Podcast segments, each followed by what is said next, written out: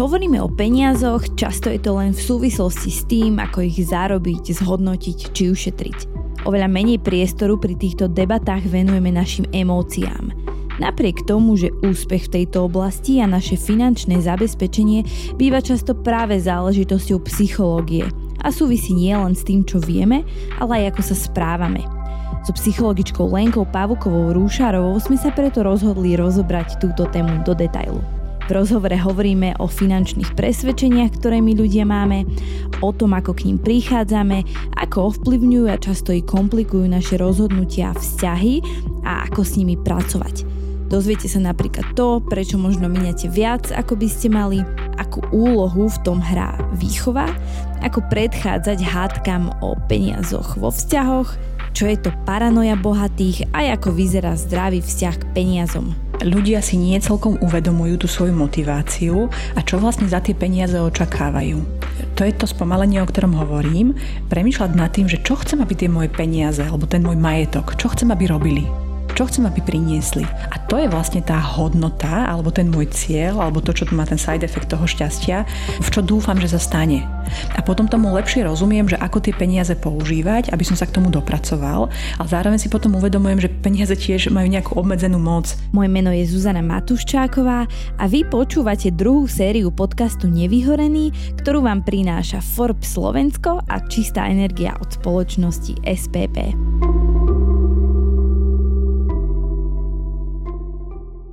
Dobrý deň, e, vítam vás po letnej podcastovej prestávke a veľmi sa teším, že ste späť s nami a zapli ste si prvú epizódu druhej série Nevyhorených, v rámci ktorej sa môžete tešiť na mnohé zaujímavé témy a skvelých hostí a hostky. Novú sezónu sme sa rozhodli odštartovať s jednou z vašich aj našich najobľúbenejších hostiek, psychoterapeutkou a klinickou psychologičkou Lenkou Pavukovou Rušarovou. Lenka, vítaj. Veľmi ma to teší a ďakujem, že tu môžem byť opäť. Lenku si môžete pamätať z dvoch predchádzajúcich epizód. Úplne prvej epizódy o toxickej pozitivite a tiež z dielu o impostor syndrome, takže keď si vypočujete tento diel, tak môžete to ešte dohnať. Dnes sa spolu budeme rozprávať o psychológii financií a Lenka, aké majú peniaze miesto v psychológii človeka prečo je vlastne dôležité sa o nich rozprávať aj z tohto hľadiska? Ja si myslím, že majú obrovské miesto v psychológii, aj keď sa o nich až tak veľmi nehovorí, lebo peniaze bývajú chulostivá téma. A to ich veľké miesto im prináleží práve preto, že takmer nie je aspektu života, ktorého by sa peniaze nejako nedotýkali. To je jedno, či je to bezpečie, láska, krása, spokojnosť, zdravie. Všade nejakým spôsobom tie peniaze zohrávajú rolu. Ide o to samozrejme, že akú. A prečo sa o nich nedokážeme rozprávať? Lebo to je celkom zaujímavé, že naša spoločnosť ako je veľmi orientovaná na tie peniaze a napriek tomu e, vo vzťahoch je to dosť chulostivá téma. Ťažko sa by tak jednoducho na to odpovial. Myslím si, že šťastie to je preto, že tí, ktorí majú viacej peniazy ako druhý, často cítia pocity viny a tí, ktorí majú menej peniazy, zasa cítia často hambu. A obidva tieto pocity, aj tá vina, aj hamba sú vlastne také trošku zneschopňujúce pocity, ktoré s nami robia to, že tak zmrzneme a je to pre nás ťažké a nechce sa nám o tom hovoriť, je to nepríjemné a skôr sa tomu vyhýbame. V nejakom pomyselnom rebríčku konfliktných tém v domácnosti alebo vo vzťahoch sú aj peniaze niekde na vrchu alebo ako to je? Áno, veľmi často sa ľudia nejakým spôsobom hádajú o peniazoch a ja poznám také dva prípady, že buď sa hádajú o peniazoch veľmi otvorene a veľmi vášnivo, ale v skutočnosti sa nehádajú o peniazoch. To, o čom sa oni hádajú, sú nejaké témy, ktoré sú pod tým. E, napríklad kontrola, rovnocennosť, e, pocit hodnoty a tak ďalej. Alebo naopak, sa niekedy ľudia nevedia dohodnúť, majú nejaké ťažkosti a týkajú sa peňazí, ale nehovoria o tom, že sa týkajú peňazí, pretože sa im o tom nepríjemne hovorí. Napríklad e, dve kamarátky, každá má iný background finančný a rozpadá sa im pomaličky kamarátstvo práve kvôli tomu, že sú finančne nerovnocenné a jedna môže nejakým spôsobom získať dojem, že tá druhá je závidí, tá prvá sa jej môže začať vyhýbať, lebo tie situácie do ktorých je stávaná ako človek, ktorý má menší príjem, sú je veľmi nekomfortné, že ona musí šetriť, tá druhá nemusí, že treba sa idú na dovolenku, na ktorú ona nemá, alebo dlho musí vyberať, aby sa zmestili do budžetu a tá prvá absolútne bez myhnutia oka môže zaplatiť prvú, ktorú si vyberú. Čiže je to vec, ktorá sa im vkráda do kamarátstva, nehovoria o tom, lebo je to veľmi nepríjemné, ale vplyv to má a mali by o tom hovoriť. Takže to nie je komplikované ani tak preto, že sú z iných finančných backgroundov, ale že sa o tom nedokážu rozprávať? Áno, no ono, je to istá komplikácia, tá nerovnocennosť, nazvem to, ale každý rozdiel je vlastne komplikáciou. Podstatné je, ako s tým rozdielom narábame, ako dokážeme o privilegiách napríklad vo vzťahu hovoriť citlivým spôsobom, alebo nie, alebo odvraciame zrák a necháme, nech to len tak nejako, taká pachuť zostane a vyhnie to. Určite zohrávajú rolu aj nejaké naše vlastné presvedčenia, ktoré si nesieme o tých peniazoch a to, ako s nimi narábame, ako vlastne formujú tieto finančné presvedčenia náš vzťah k peniazom? Formujú ho veľmi a často si ich ani nie sme vedomí. Lebo tým, že sa zasa o peniazoch až tak veľa nerozpráva, alebo len istým spôsobom, len o tom, ako ich napríklad zarobiť alebo získať, zmnožiť, ale nerozpráva sa o tom našom vzťahu k peniazom, tak si často neuvedomujeme, že my máme nejaké skryté scenáre alebo nejaké presvedčenia, ktoré sme získali počas svojho života, ako náš život formoval a my vlastne na základe nich reagujeme. Robíme rozhodnutia, ale robíme aj také emočné rozhodnutia, čo nám je príjemné, čo nám nie je príjemné. E, my si formujeme tie finančné presvedčenia e, buď z nejakých veľkých silných udalostí, ktoré sa nám v živote stali. To znamená Napríklad to môže byť otec, ktorý bol gambler a v nejakom veku, období môjho života všetky peniaze, ktoré sme mali odložené ako rodina, odložené na moje štúdium a treba celý náš byt e, nejakým spôsobom prehral pri tom gamblovaní. To je pre mňa obrovský silný zážitok a veľmi silná životná lekcia, z ktorej sa môžem napríklad naučiť, že sa v živote neriskuje, s peniazmi sa neriskuje, treba ísť na istotu. A tým pádom nebudem človek, ktorý napríklad sa bude púšťať do podnikania nebude ochotný zobrať si hypotéku alebo pôžičku alebo investovať, lebo je v tom nejaké riziko vložené. Ale potom je taký iný spôsob, ako sa nám tieto presvedčenia, tieto scenáre vytvárajú finančné. To je taký nenápadný, subtilný spôsob. To sú rôzne maličké posolstva, komentáre, reakcie v rodine, v našom okolí, ktoré my ako deti nasávame Veľmi pozorne si ich všímame a berieme si z nich nejaké ponaučenie, nejakú lekciu. A samozrejme tá lekcia je taká naivná detská. Čiže napríklad, ak mám rodičov, ktorí sa zvykli pohádať o peniaze, a to ani nemuseli byť e, veľké hádky, to nemusela byť dráma, ale vidím, že často sa bavili o peniazoch a bol pri tom hnev. A ako dieťa sa toho bojím, tak si môžem zobrať z toho lekciu, že o peniazoch sa nehovorí. Uh-huh. Peniazmi sa nezaoberá, alebo kedykoľvek, keď sa peniaze prinesú na stôl, tak je z toho len zle. A potom v dospelosti môžem mať takú tendenciu peniaze odsúvať, nevšímať si bločky, účty, vôbec nechciť plánovať finančne, nerobiť veľké rozhodnutia a už vôbec nie hovoriť so svojím partnerom o tom, keď ma niečo štve alebo sa niečoho bojím, čo sa financií týka. Alebo keď mi hovoria, že sa nechvať bohatstvom, že budú ti závidieť a podobne. Aké ešte sú tie presvedčenia, ktoré si nesieme? Tých presvedčení môže byť extrémne veľa. Sú presvedčenia, ktoré smerujú k tomu, tie sú veľmi bežné, že bohatí ľudia sú chamtiví, bohatí ľudia e, sú skorumpovaní, že nemajú morálku, alebo bohatstvo kazí morálku, alebo môžeme mať presvedčenie o tom, že peniaze nie sú dôležité, záleží na iných hodnotách, ako sú peniaze. Peniaze nezohrávajú žiadnu rolu v mojom živote. Niekto môže byť naopak presvedčený o tom, že peniaze zohrávajú absolútnu rolu v živote a e, všetko záleží len na peniazoch. Potom môžeme mať presvedčenie o tom, že treba hlavne pracovať, práca dáva zmysel, peniaze sú až druhoradé. Čiže taký človek potom bude mať treba problém vypýtať si adekvátnu odmenu za svoju prácu, pretože jeho presvedčenie je, že podstatné je byť sporovlivý, byť pracovitý, byť skromný a naopak pýtať si peniaze nejakým spôsobom niečo nemorálne alebo nečestné. Uh-huh. Čiže tá rodina a to, v čom sme vyrastali, má na nás ako keby najväčší vplyv? Má na nás veľký vplyv, ale sú to aj iné vplyvy. Je tu aj vplyv kultúry, v ktorej vyrastáme, pretože je kultúra, ktorá treba viacej obdivuje a forsíruje bohatstvo a to môže byť aj generačné, nielen akože geograficky kultúra, ale aj generačne, aká kultúra vytvorí spoločnosti.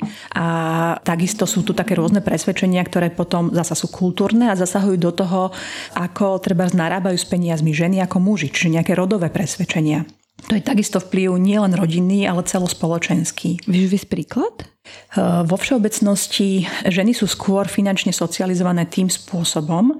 A teraz opäť, ja hovorím stereotypy, nehovorím, ako je to správne, ale muž je chlebodarca. Je v poriadku, keď žena až tak nezarába, keď nie je finančne samostatná. Môže tu byť presvedčenie, že vždy sa o teba niekto postará, nemusíš si robiť starosti.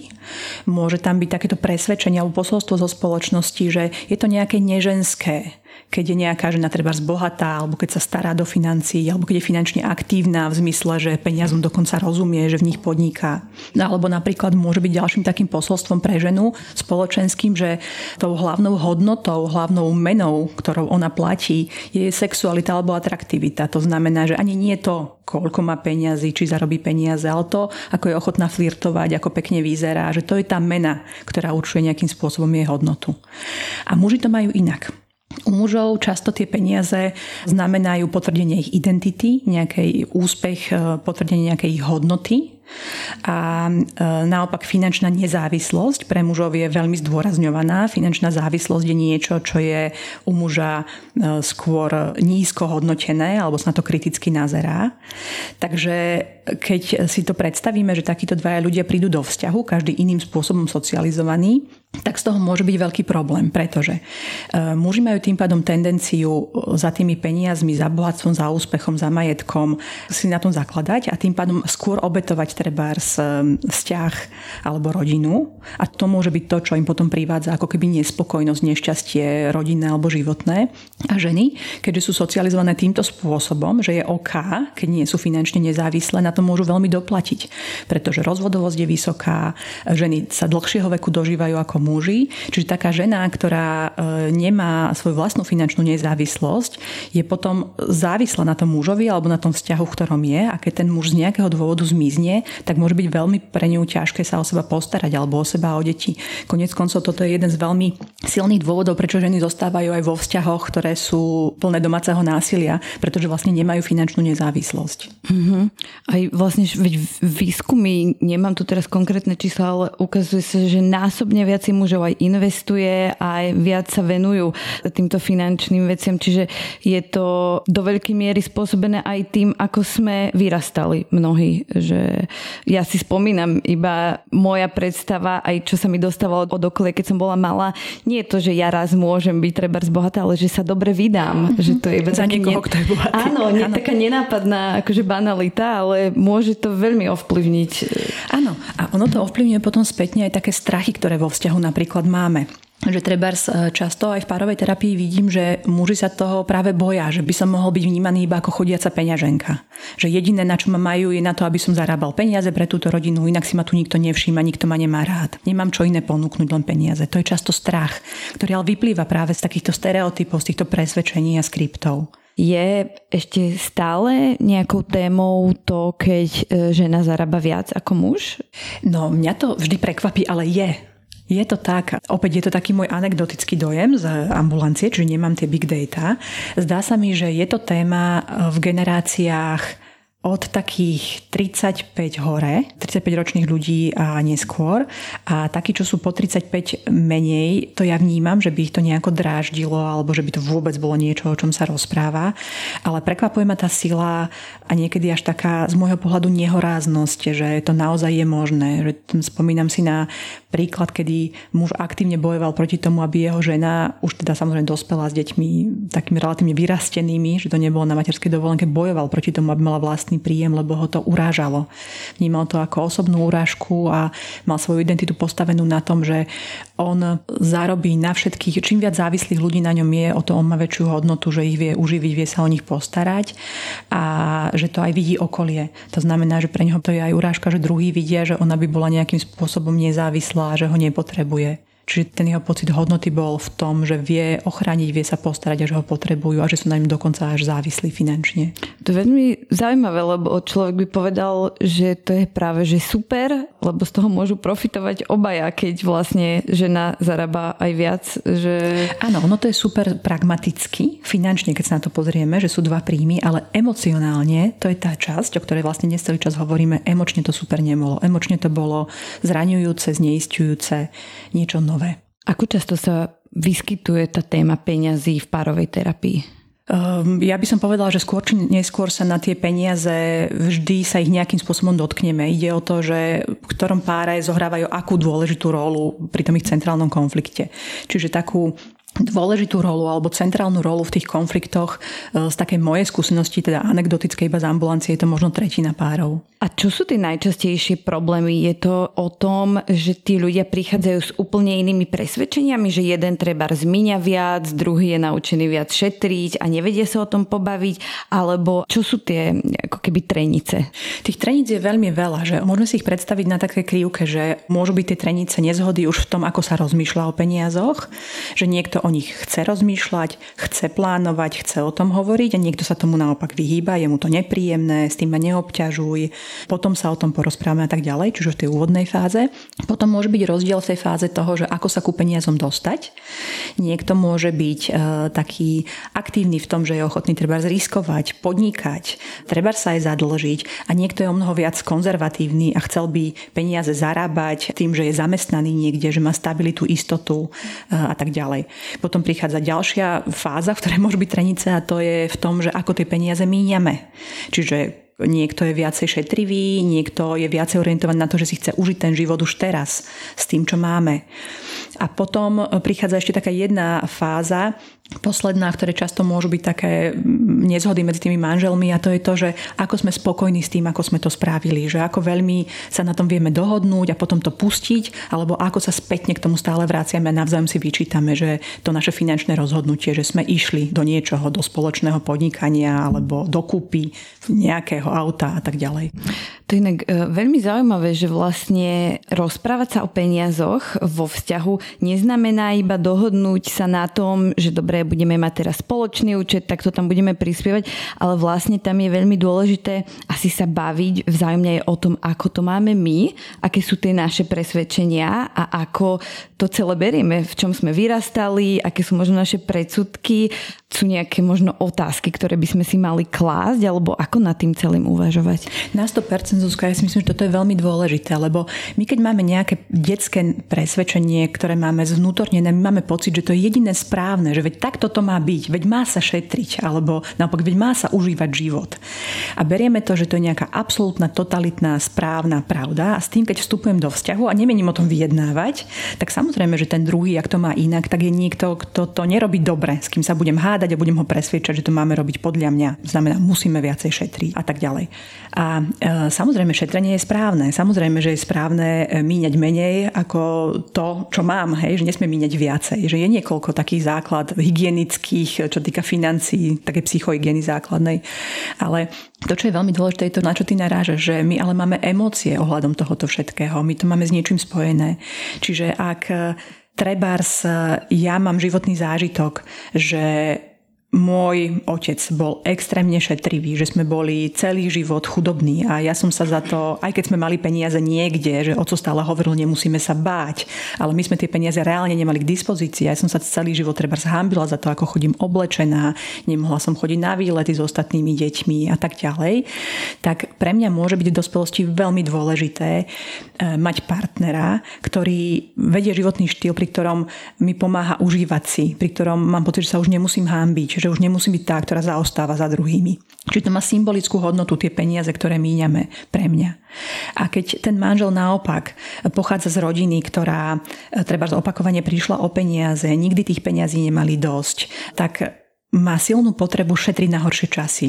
Má také presvedčenie, že raz bude horšie. Keď to minieme teraz, potom nebudem vedieť túto rodinu ochrániť alebo o túto rodinu sa postarať. Čiže oni si prinášajú tie svoje detské príbehy do toho vzťahu a pokiaľ si o nich nepovedia, tak tým pádom ten konflikt vyzerá, že je osobný. Že to je, že ty mi nechceš dopriať alebo ty nechceš robiť niečo správne.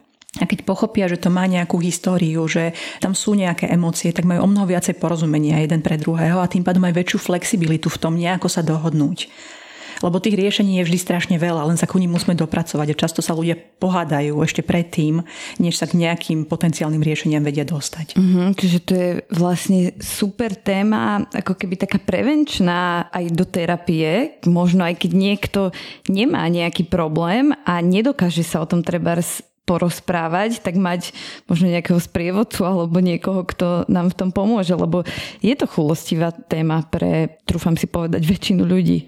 Je to spôsob spoznávania svojho partnera, že keď ma to zaujíma, ako to má, ako to mala jeho rodina, ako to mali generácie predtým, lebo to sa aj dedí také tie posolstvá cez generačne. Ak ma to zaujíma, tak mu lepšie rozumiem. A tým pádom, keď sa nám dvom čokoľvek stane, tak sa viem lepšie rozhodnúť v zmysle niečo, čo je priateľnejšie pre toho druhého. Mm-hmm. A vieme byť empatickejší, keď chápeme tú históriu, ktorá sa spája s emóciami vlastne.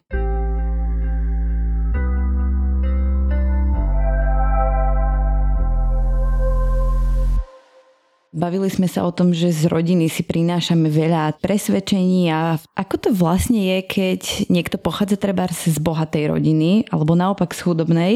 Je to o tom, že človek si zvnútorní to, čo počúva a dostáva, alebo sa naopak voči tomu vymedzuje?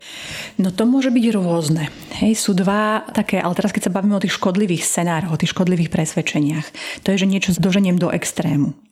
A ja si môžem extrémne znútorniť niečo, čo sa u nás v rodine bralo ako hodnota a potom sa extrémne podľa toho správať. Čiže ak hodnota u nás bola, že napríklad, že o peniazoch sa nehovorí treba, lebo peniaze sú špinavé a e, je to také neslušné o nich hovoriť a ja to zoberiem potom do toho extrému, že ale absolútne sa vyhýbam akýmkoľvek finančným rozhodnutiam a nazeraniu na svoje financie alebo rodinné financie, tak mi to škodí. A potom existuje druhý mechanizmus, že naopak robím presný opak čo znamená, že ako keby tak hyperkompenzujem. A to môže byť niekto, kto potom úplne extrémnym spôsobom, napríklad e, keď vyrastal v rodine, kde e, na peniazoch záležalo, cez peniaze sa manipulovalo, kontrolovalo, tak si zoberie to ponaučenie, že nie, nechce mať s peniazmi nič spoločné a môže treba si vyhľadávať partnerov, ktorí sú absolútne finančne nezodpovední pretože predsa na peniazoch nezáleží, záleží na všetkom inom, na tom, aký je inteligentný alebo aký je umelec, ale peniaze nie sú nič relevantné ale to sú vlastne možno také iba klamstvá, ktoré si vlastne hovoríme, že vôbec na nich nezáleží, ale pritom asi každému na nich v nejakej miere záleží. Peniaze sú nástroj. Peniaze sú neutrálny nástroj, ktorý sú ako nejaká univerzálna výmenná jednotka, ktoré nás môžu niekam doviesť.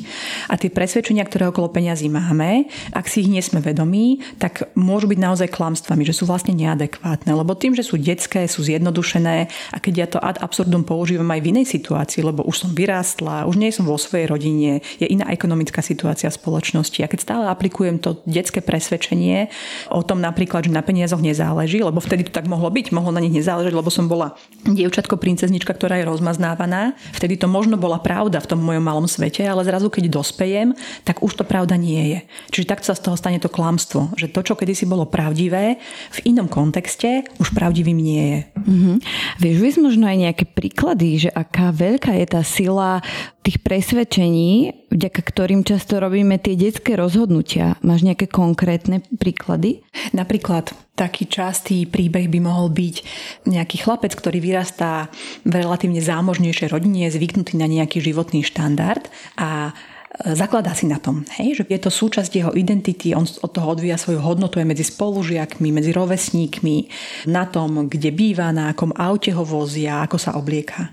A takýto chlapec v nejakom veku sa potrebuje osamostatniť a to osamostatnenie šťastie do sebou prináša aj tak trošku zníženie tej životnej úrovne, pretože keď sa začne spoliehať sám na seba, tak ešte nemá vybudovanú kariéru alebo musí prijať prácu, ktorá je menej platená, musí treba šetriť, ak býva na internáte alebo niekde v podnájme, deliť sa o ten podnájom, možno bývať na horšej adrese, možno šetriť na tom oblečení a tak ďalej, či tomu rozumieme.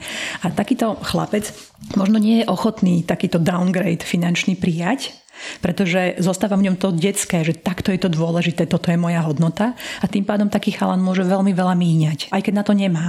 Na to, ako vyzerá, alebo ako je oblečený, aké má hodinky, alebo kde býva v podnájme, nešiel by na internát, lebo to je pod jeho úroveň. Pôjde do podnájmu, aj keď nie je celkom na ňom má peniaze. Čiže toto je taká ukážka toho, že akú to má moc. Uh-huh.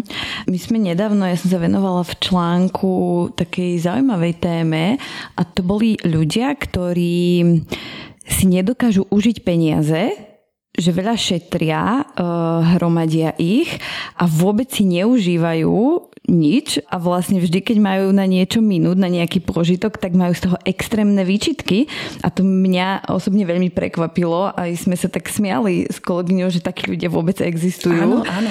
Tak povedz mi o tomto viac, aj o tých možno ďalších nejakých vzorcoch deštrukčných, alebo ako to mám nazvať? No sú také tri typy týchto vzorcov. Ten, ktorý ty teraz spomínaš, je také, pravdepodobne, teda nepoznám toho človeka, ale pravdepodobne je to také uctievanie peňazí. Nazvime to, že taká idealizácia peňazí, majetku. A to sú ľudia, pre ktorých tie peniaze e, niečo veľmi veľa znamenajú. Buď ich hodnotu, status, prestíž, moc a tak ďalej. Či majú vysokú hodnotu a majú pocit, že cez tie peniaze to získajú. A preto e, sa tých peňazí nie sú ochotní zbaviť, nie sú ochotní si ich vlastne užívať a dopriať si, pretože to, čo má hodnotu, je to, koľko je toho na konte alebo to, koľko má uložené v nehnuteľnostiach, tá celková hodnota jeho majetku. Míňanie a užívanie vlastne znamená, že z toho strácam že už nie som treba taký bohatý, keď nemám toľko to na účte. E, už nemám takú hodnotu, nemám taký status. Alebo to môže byť nejaký človek, ktorý uh, veľmi veľa potom riskuje, pretože jemu to riziko za to stojí, pretože môže veľa získať a to, že môže veľa získať, je pre neho extrémne lákavé. Uh-huh. Alebo môže byť uh, taký typ narušenia, takýto uctievania peňazí. Niekto, kto treba zažil to, že otec vždy vydeloval mamu, mama si vždy musela pýtať peniaze a potom tá žena v dospelosti môže impulzívne nakupovať a hromadiť veci. Už len kvôli tomu pocitu, že lebo na to mám. Ja sa nemusím nikoho pýtať. Ja som sama sebe šéfkov, ja na to zarobím a ten dobrý pocit z toho, že môžem, aj keď to zrovna nie je rozumné, alebo keď to vôbec nepotrebujem. Čiže to je tá jedna kapitola, ktorá hovorí o takom úctievaní peňazí. A to sa môže paradoxne prejaviť tým, že ich strašne míňam, alebo aj strašne mm-hmm. šetrím. A potom je taká druhá skupina a to sú skôr také negatívne scenáre, že zlý vzťah ku peniazom, že peniaze nemám rád. To znamená, že sa buď úplne vyhýbam sa nimi zapodievať, plánovať, rozmýšľať nad nimi, zarábať ich. Alebo naopak môžem e, mať problém s tým ich míňať, lebo ja vlastne nechcem tie peniaze. Môže to byť treba, že som zdedil od niekoho obnos a nemám rád tie peniaze zdedené práve preto, že nie sú nejakú emočnú hodnotu, že mám pocit, že to je ako keby som zarábal na smrti niekoho blízkeho, uh-huh. alebo profitoval z nej, alebo to môžu byť peniaze, ktoré som zdedil od človeka, ktorého nemám rád, napríklad od otca, pre ktorého som nikdy nebola dosť dobrá. Tak teraz za každým, keď tie peniaze na účte vidím, tak mi to len pripomenie, aký ten môj otec bol úžasný, ako ja nikdy nevystúpim z jeho tieňu. Čiže takúto emočnú hodnotu môžu mať tie peniaze, tú nepríjemnú, keď sa im potom vyhýbam alebo ich naopak strašne míňam, oplieskam to, čo som zdedil, lebo to sa toho chcem zbaviť, nechcem to mať, nie som na to hrdý. A potom je ešte taká tretia skupina týchto takých škodlivých vzorcov deštrukčných, keď tie peniaze vstupujú do vzťahov.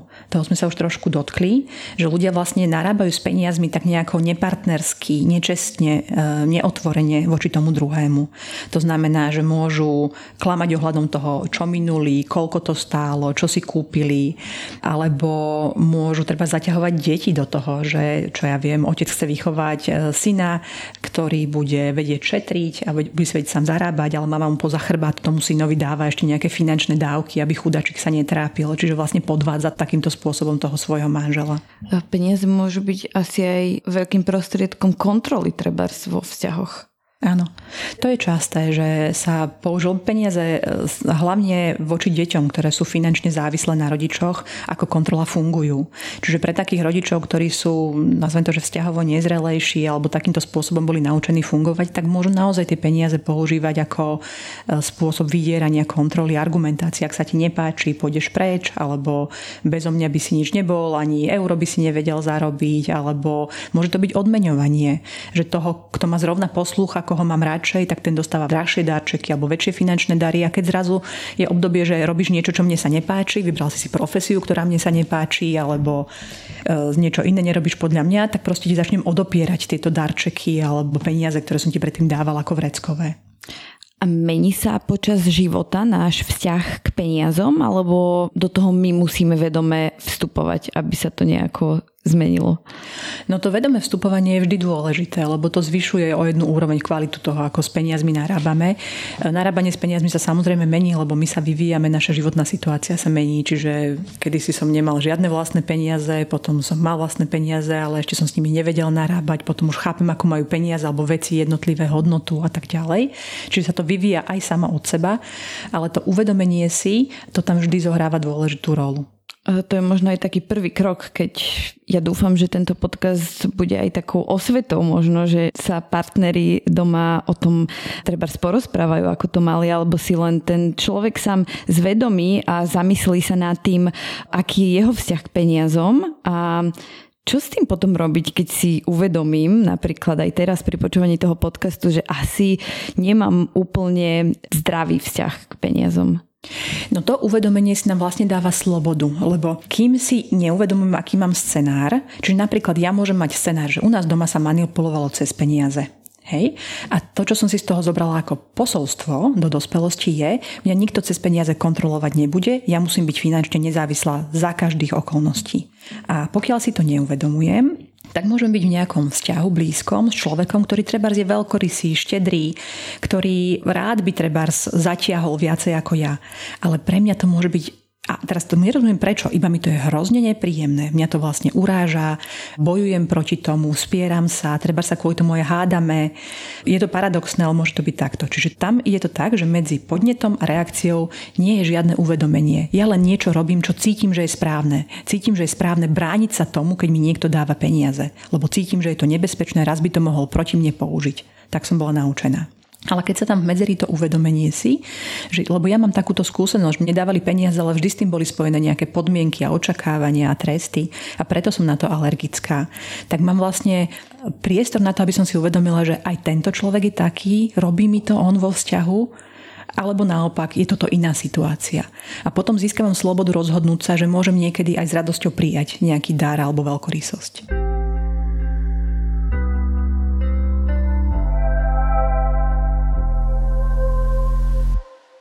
Už sme sa rozprávali o tom, že peniaze sú akýmsi nástrojom. Ja e, by som sa tomuto rada povenovala, pretože som našla veľmi zaujímavý citát v super knihe, ktorú vlastne aj odporúčam. Volá sa Psychológia peňazí vyšla, tuším, minulý rok v slovenskom preklade.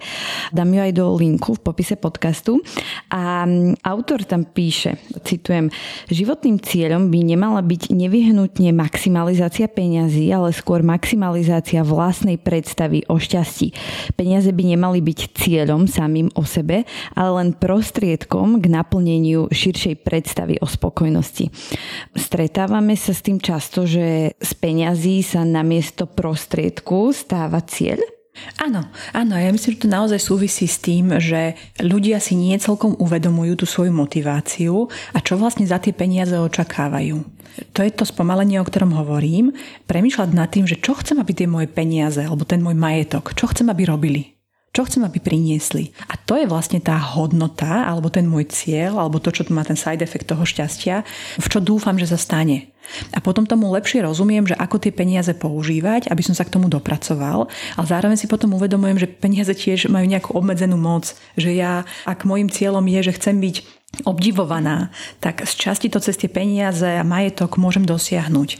Ale vždy budú nejakí ľudia, ktorí ma nebudú obdivovať kvôli mojim peniazom, alebo že sú iné veci na mne, ktoré by mohli ostatní obdivovať, ktoré sú obdivovania hodné a mohla by som ich rozvíjať alebo ukazovať. Ale pokiaľ sa v tom myslení zastavím iba, že peniaze rovnajú sa obdiv, tak sa zastavím niekde tam, že kde iba generujem strašne veľa peňazí a vlastne nie som úplne spokojná. V tejto spomínanej knihe presne autor píše o tom, že veľa ľudí, ktorí majú e, s tými peniazmi spojené to, že sa chcú ukázať a chcú, aby ich ostatní obdivovali, tak on tam dáva taký zaujímavý príklad človeka, ktorý si kúpi veľké športové auto, aby ho všetci obdivovali, že aké má auto, ale vlastne on tam píše o tom, že tí ľudia nebudú obdivovať vás, ktorí sedíte v tom aute, ale to auto, že to je tak zaujímavá vec, že vlastne ten človek možno ani nedosiahne to, čo chcel dosiahnuť, lebo ľudia si nepovedia, aký on je úžasný, že je taký bohatý a šikovný, ale vlastne si iba povedia, že wow, dobré auto. No, istí ľudia ho budú za to možno obdivovať, ale bude skupina ľudí, ktorá bude obdivovať to auto a nie jeho a potom bude istá skupina ľudí, ktoré dokonca môže ním pohrdať za to, že si také auto opulentné kúpil, pretože oni majú zase nejaké iné finančné presvedčenie, že dôležité je byť skromný alebo že bohatí sú všetci iba zhýralci, márniví. Takže vlastne mu to ten taký absolútny obdiv, po ktorom možno túži alebo absolútne uznanie mu to nekúpi. A čo to s nami ešte robí, keď si zameníme vlastne ten cieľ e, s prostriedkom peniaze ako cieľ? To je to, čo som sa snažila popísať pred chvíľočkou, že sa tam zastavíme že už sa nerozvíjame ďalej, že nebojujeme ďalej o tie svoje hodnoty alebo ciele a zostaneme zaseknutí len na úrovni peňazí, ktoré môžu z časti priniesť nejakú spokojnosť, ale nevydrží to dlho. Viete, to je ako keď žijete v luxuse, tak vlastne tam nie je zmena tým pádom toho, že si niekedy doprajem niečo viacej ako inokedy a preto si zvyknem na ten luxus a on vlastne začína byť pre mňa štandardom. A je o mnoho ťažšie potom pre mňa dosiahnuť nejakú spokojnosť, lebo už nemám čo iné by som. Ale to sa samozrejme nedieje, keď sa nezastavím pri tých peniazoch, keď chápem, že mne ide možno o peniaze, z časti o peniaze, ale ešte aj o niečo iné. Ešte niečo iné je v živote dôležité pre mňa. A teraz otázka je, čo to je. Keď hovoríme o ľuďoch, ktorí sú vlastne bohatí a zvyknú si na to, tak môžeš mi to buď potvrdiť alebo vyvrátiť, to je možno iba také moje nejaké pozorovanie, že títo ľudia, keď čo je len o trošku finančne klesnú, ale stále sú bohatí, tak ich to nie, že úplne položí, ale že, že môžu to vnímať ako obrovskú stratu, pričom ostatní, ktorí sú oveľa nižšie, na nich môžu pozerať, že čo vlastne riešiš, ale že ten človek to vníma úplne inak. Vlastne aké je to uvažovanie? No vnímanie peňazí je veľmi relatívne.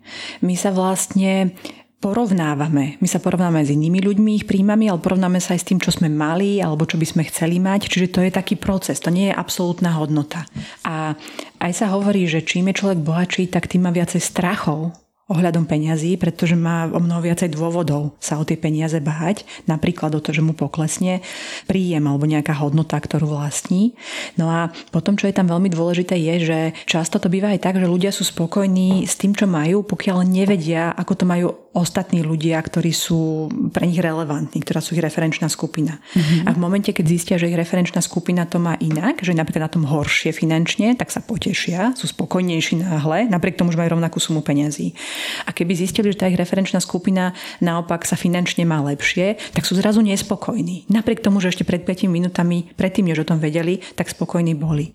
Čiže táto relativita to, s čím to porovnávam, čo to pre mňa znamená, to poklesnutie, aj keď z pohľadu niekoho minimálne, ale pre neho dôležité, tá tam zohráva rolu. Čo to pre mňa znamená, že mi teraz klesla net hodnota môjho majetku.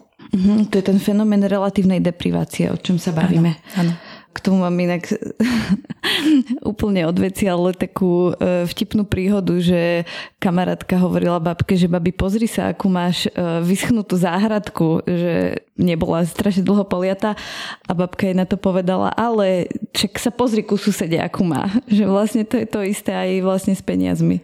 Robili sa rôzne také experimenty a výskumy toho, ako to ľudia majú, ako vnímajú peniaze a ľudia si mohli treba vybrať v teoreticky, v akej krajine by chceli žiť. V krajine, kde väčšina ľudí alebo všetci ľudia majú príjmy, socioekonomický status rovnaký ako majú oni, alebo v krajine, kde ho majú vyšší alebo nižší. A trošku im to skomplikovali s tým, že môžu žiť v krajine, kde by ostatní ľudia mali treba nižší socioekonomický status alebo vyšší, ale oni by mali veľa peňazí, nazvime to, že veľa, nejaký väčší obnos, alebo môžu žiť v inej krajine, kde budú mať všetci rovnako, ale oni sami budú mať menej ako v tej inej fiktívnej predstave.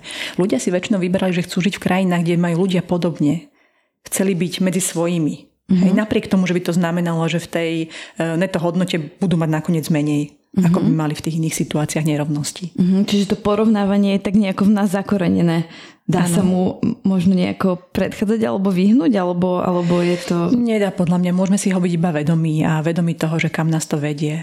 A ešte je taký zaujímavý fenomén, to sme už vlastne načrtli, že paranoja bohatých. Že vlastne bohatí ľudia sa viac boja o peniaze, ako keď ich máme menej, ako to je.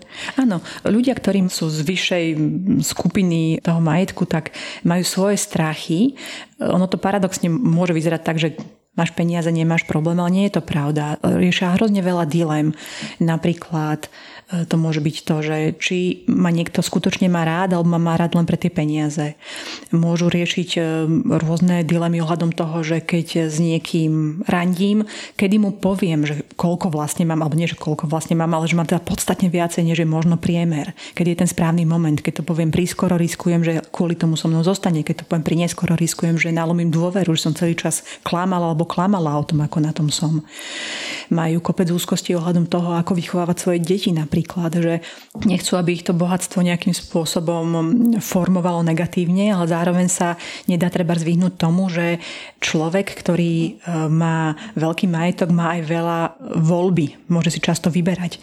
A tá voľba môže viesť k tomu, že potom často fluktujú takí ľudia alebo deti v rôznych zamestnaniach, lebo v momente, ako sa mi nepáči, tak proste odídem, nie je nič ľahšie.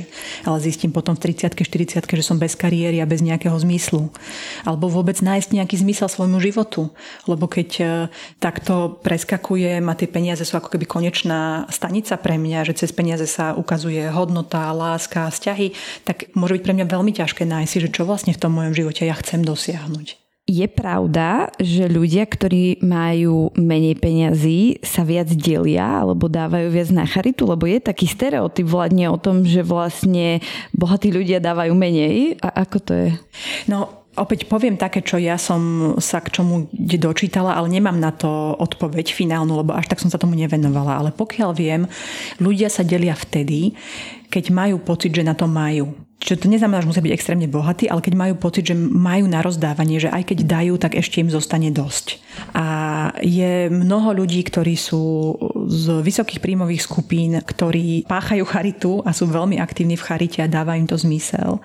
Takže nemyslím si, že to celkom tak je, že tá schopnosť podeliť sa sa spája iba s nižším príjmom a naopak, že bohatí ľudia sú nejakí chamtiví. Myslím si, že skôr to sú také tie rôzne scenáre, vzorce myslenia, stereotypizujúce, ktoré možno nám trošku zjednodušujú život a oni sú často funkčné preto, aby ľudia, ktorí sú z nižšej socioekonomickej triedy, aby neboli spokojní, lebo často je to potom takéto presvedčenie, že nám je tu dobré, my sme ten morálny víťaz, e, nemusí nám to byť ľúto, že nemáme veľa peňazí. Čiže na jednej strane je to také upokojujúce pre ľudí, ktorí sú z nižšej socioekonomickej triedy, na druhej strane im to často ale potom aj bráni, aby boli bohatší, aby sa venovali tým peniazom, aby sa o ne usilovali.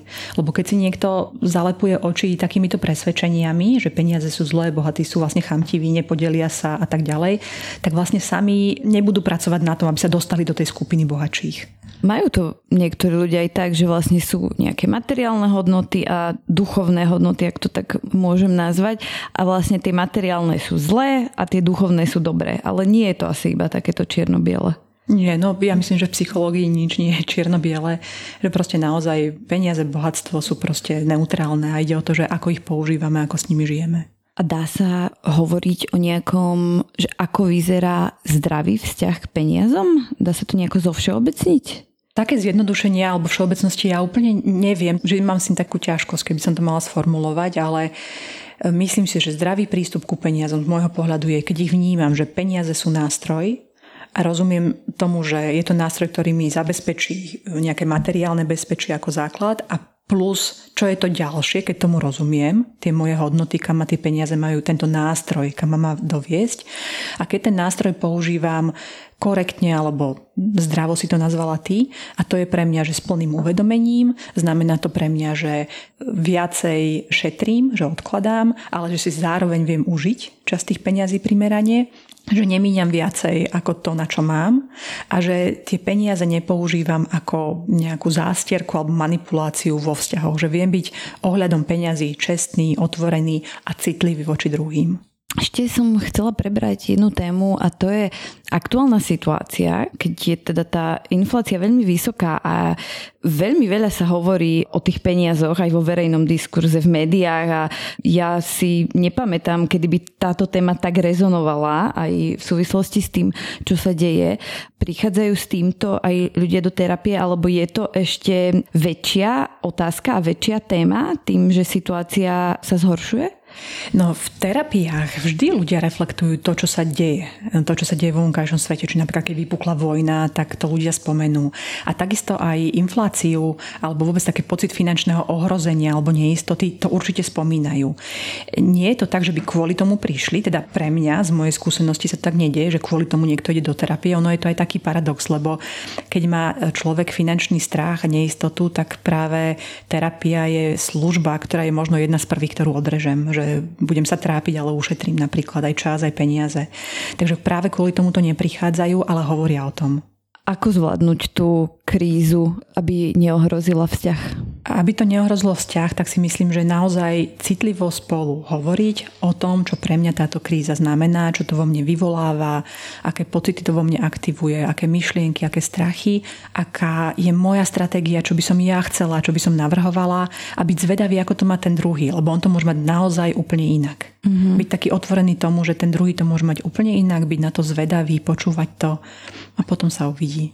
Ešte ti napadá niečo, čo sme sa nedotkli, čo sa týka tých emócií a vstupuje do našich vzťahov v súvislosti s peniazmi? Ešte je tam taký zaujímavý fenomén ľudí, ktorí zhromažďujú predmety, že ani nejde o to veľa zarobiť alebo akoby veľa vlastniť alebo drahého vlastniť, ale hlavne toho, aby toho bolo veľa v priestore. Mm-hmm. že to je taký ten symbol takého bezpečia a istoty. E, môžu to byť ľudia, ktorí zbierajú ako naozaj vetešnícke veci, veľmi malé, ale môžu to byť aj veci drahé, ktoré tí ľudia zbierajú a hromadia. A to tiež má takú emočnú hodnotu pre nich, že to môžu byť ľudia, ktorí pochádzajú z prostredia, kedy nikdy nemali nejaký domov alebo nikdy nemali bezpečie alebo hmotné zázemie a tieto predmety sa potom pre nich stávajú takým symbolom toho, že tu som doma, tu je všetkého hojnosť, tu mám z každého predmetu aj 4, aj 5, aj 10 a nikdy nebude núdza. Uh-huh. A to potom veľmi vie ovplyvniť aj tú finančnú situáciu. Áno, tým pádom míňajú, ale ono to reálne znižuje kvalitu života, lebo v takom byte sa potom nedá hýbať, nedá sa tam nič nájsť. E, je to nepríjemné partnerovi, deťom alebo vnúčatám, ktokoľvek, kto ku mne príde a ľudia často sa snažia tá rodina pomôcť, vypratať ten byt, že majú pocit, že pre ňoho je ťažké zbavovať sa tých vecí. A to, čo je tam takéto na uvedomenie si, že tie predmety nesú emočnú hodnotu, ten majetok nesie nejakú emočnú hodnotu a často to, vníma ten človek práve, že mu ubližujú, keď mu to berú. Mm-hmm. Čiže vlastne existuje riešenie, ale je to skôr o tom zistiť viac o tom pozadí ano. Eh, psychologickom. Áno, no tak je to rozhovor so psychologičkou, takže pre mňa tá cesta je vždy porozumieť tomu človeku, prečo hromadí tie predmety a prečo sa ich ťažko vzdáva, čo pre neho znamenajú a potom pomaličky postupne rozpúšťať tú predstavu, aby si uvedomil, že je v bezpečí aj vtedy, keď v tom byte má treba len polovičné množstvo obrazov alebo kníh.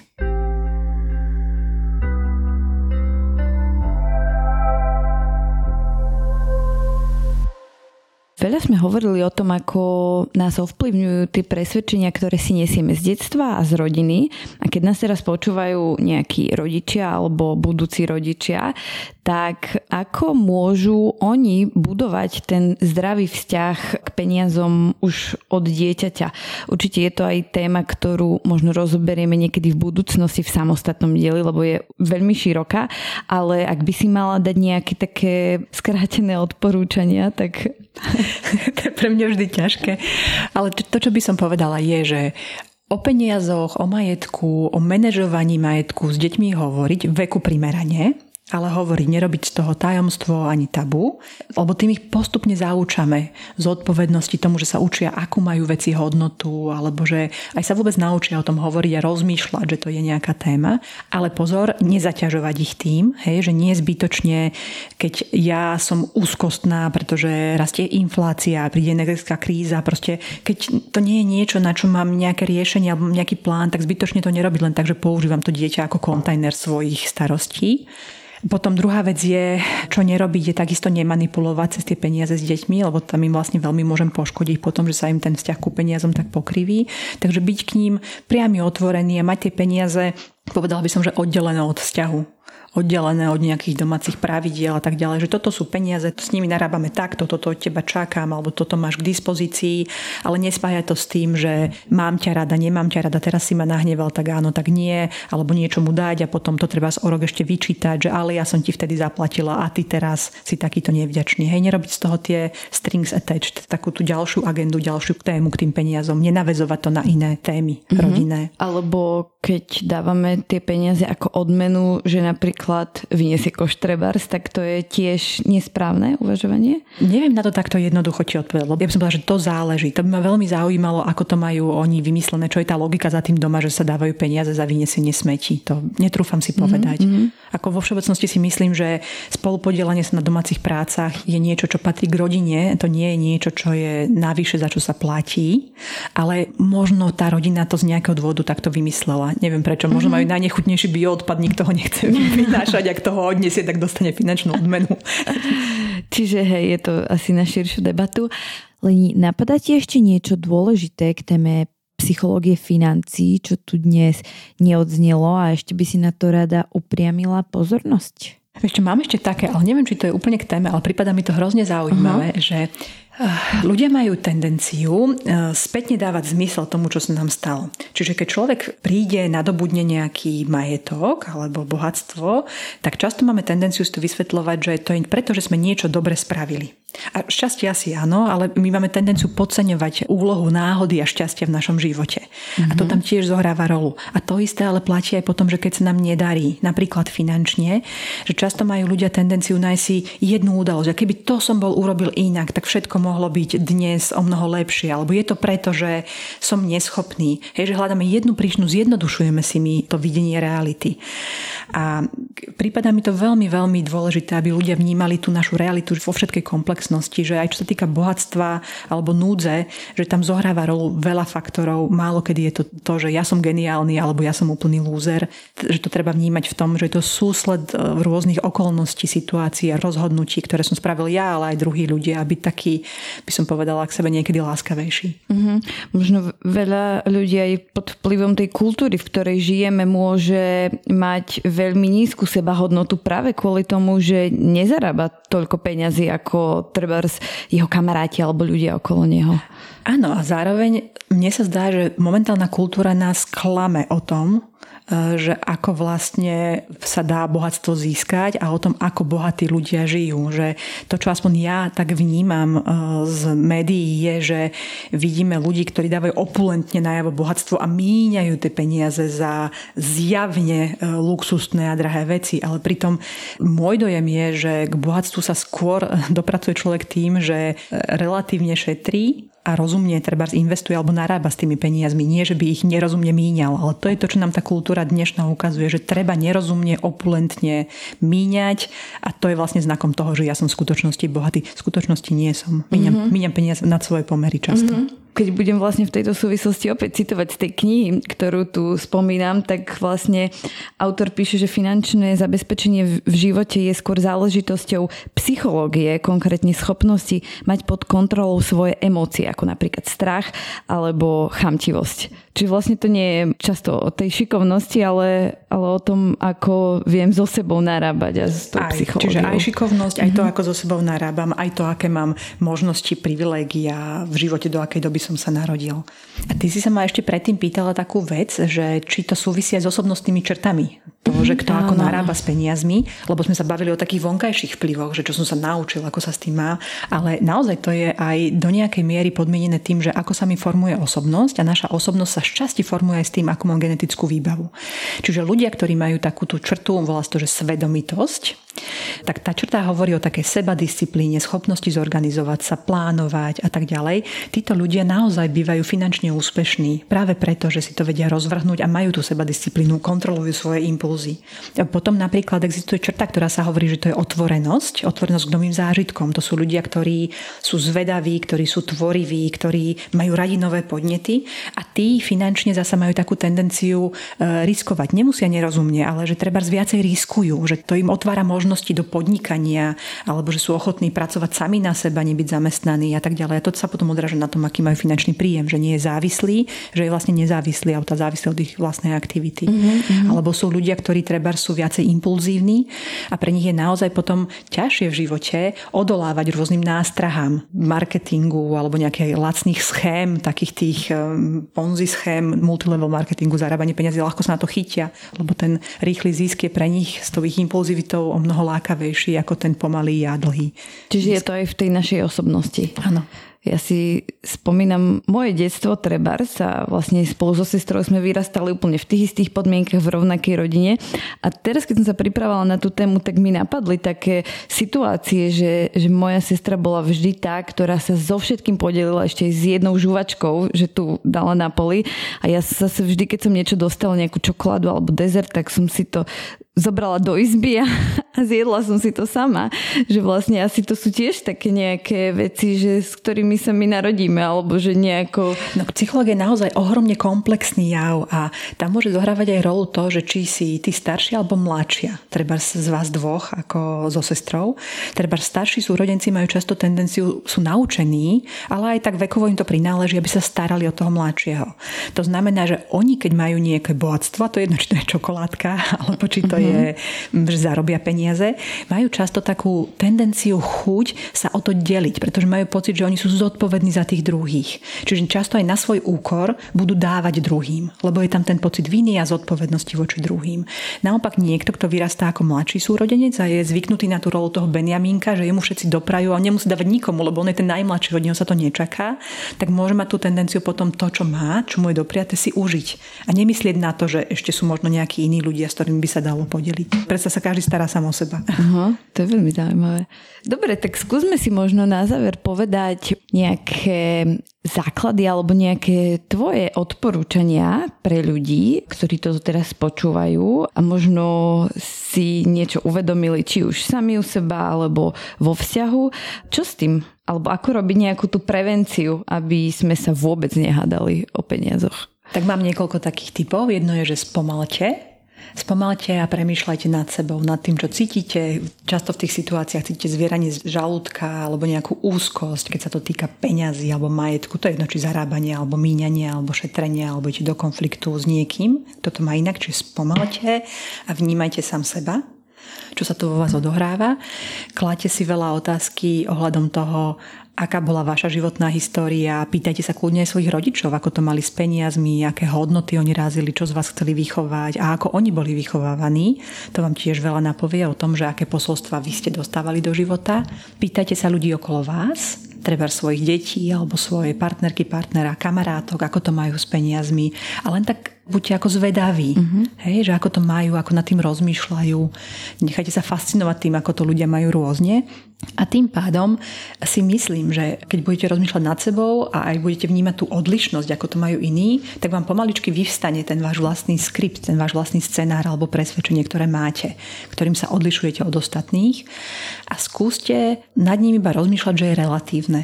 Že sa v niektorých situáciách tento scenár, presvedčenie hodí a že v niektorých situáciách sa možno nehodí a dajte si slobodu sa niekedy zachovať aj inak.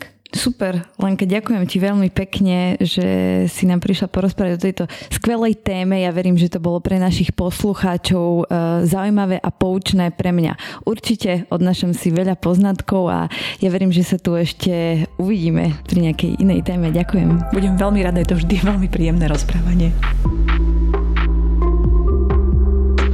Toto bola psychologička Lenka Pavuková Rušárová. Moje meno je Zuzana Matuščáková a podcast Nevyhorený ste mohli počúvať len vďaka Forbes Slovensko a čistej energii od spoločnosti SPP.